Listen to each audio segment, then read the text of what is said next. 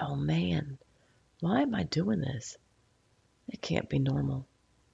The effects of grief, which are covered in the last episode, are overwhelming your system. And on top of that, there are things that make you feel like you are going crazy while grieving. Today, we're going to talk about what some of those things are and what will help. Hey, friend, welcome to the Grief to Great Day podcast. Do you feel like you're going crazy? Is the shower the only place for you to really cry? Are you surrounded by people, but you still feel all alone? Do you want to be the you you were before your loved one died, but you have no idea how to get there? I'm Steph Cabanis, Southern by choice, wife, turtle triathlete, Jesus follower, and fellow traveler in the journey of grief. I too struggled to breathe, question God and my faith, and thought I would never be happy again. But God took my brokenness and He turned it into a breakthrough. So if you're ready to understand how to navigate grief, lean into your faith and take just one step towards healing, then bring your ugly cry, get into a comfortable place, even if that's your bed right now, and let the healing begin. Girl, there's hope for your future. Come on back in the house and get to that couch. My voice has improved, and my husband and I are thankful that we are pretty much over COVID. Another week has gone by, and that means you are seven more days away from the moment you lost the one you love. You know, there are times when it's going to seem like it was yesterday, no matter how long it's been. And then sometimes it feels like another lifetime ago. Last week we talked about the physical effects of grief on the body. And I hope that from that podcast episode you understand that grief is not just an emotional reaction to death. It is far more complicated. We also started moving along the grief journey, and today we'll talk about feeling like you're going crazy. It's one of the initial reactions, but it doesn't go away quickly. Please hear me when I tell you that feeling like you're going crazy does not mean you're going crazy. And I use that word because it is the word people use. It's the word I used, and it's the word I used when I created the online grief support program. There's just no teasing all those emotions apart during grief. So it is the catch all for a painful overwhelm that makes you question your sanity. Jeff asked what it felt like back then, and it was hard to describe. But what I told him was that I felt I was being introduced to a place I never knew existed. I, for the first time in my life, understood that there was a fine line between being sane and falling into this dark abyss. It was visceral, and that feeling is why I created a non negotiable for myself. I made myself take a shower every day, no matter how long it took to complete the task. Some days it was all day until I got into the shower. That feeling of standing on the edge of a dark hole made me go to a grief group when I'm really not comfortable in large groups. So I want us to go through some of the things that might be happening to you right now to make you feel that way and talk about how to make you feel less crazy. All right, so let me know if you're dealing with any of these things. Do you still hear them talking in the house? Do you pick up the phone and call them like you used to? Or do you still expect them to walk through the door at any minute and you catch yourself talking to them as if they were there. All of those things are normal, but they are confusing and not usually something we want to share with others. However, I promise if anyone has gone through a loss and the grief process, they totally get it. Something else that's going to make you feel weak or like you're going crazy are the amount of tears. You expect tears with grief, but good gosh, I never expected to cry rivers of them. I thought I would have to run out at some point, but they just kept coming. Years back, I used to think that crying was a sign of weakness, and I did my best for the first 30 plus years of my life not to cry, even watching the chick flicks or the emotional movies.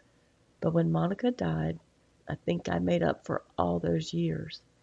I cried more than I didn't, and I cried every day for almost two years. I cried in the house, in the shower, which, by the way, is an awesome place for the ugly cry.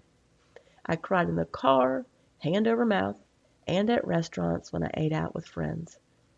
I was dealing with something so much bigger than me that I no longer cared where I cried or who saw me. Girl, that's freeing.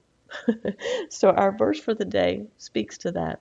In Psalms 56, 8 to 11, it says, You have counted my tossings, put my tears in your bottle. Are they not in your book? This I know, that God is for me. In God, whose word I praise, in the Lord, whose word I praise, in God I trust, I shall not be afraid. You know, He keeps count of the amount of tears, not just from today or when you lost your loved one, but from your day one. Whew, that's amazing to me.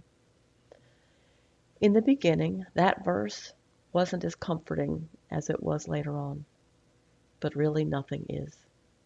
And I have a really nice tip for you.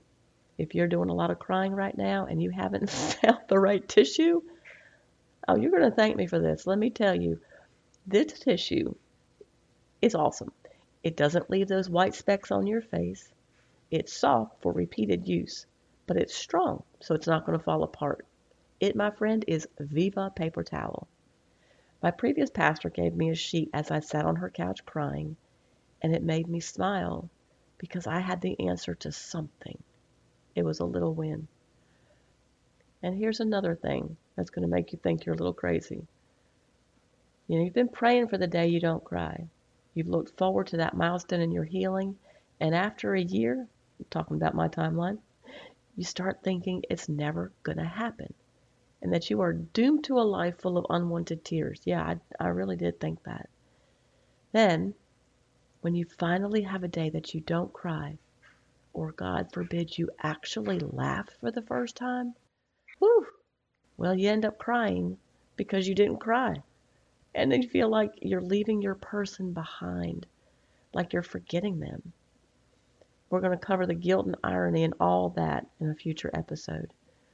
But for you to combat the am I going crazy feeling, it's important for you to understand the grief process better. And you can do that through this podcast or a grief group or just talking with a coach or a counselor.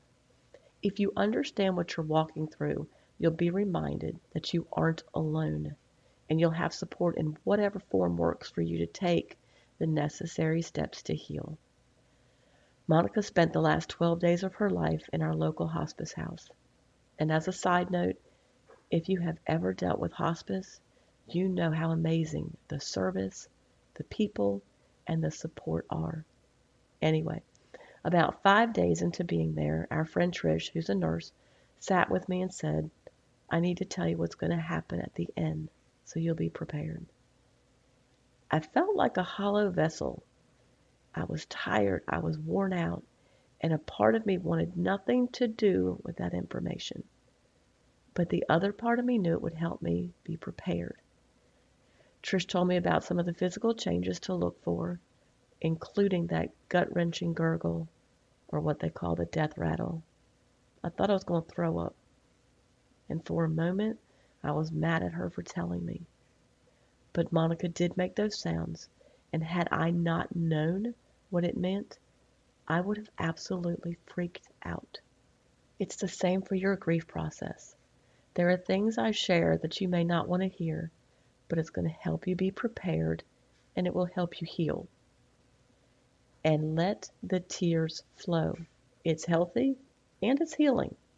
And remember that Jesus wept too. Don't bottle them up to make others feel more comfortable. Real friends don't care. All right, so your journey works for today or your work that you need to do for your journey are number one, Go buy you some Viva paper towel. Seriously, it's awesome. Number two, oh, but you got to get the right kind. You got to get the original kind, the soft kind. All right, number two, meditate on that verse of the day.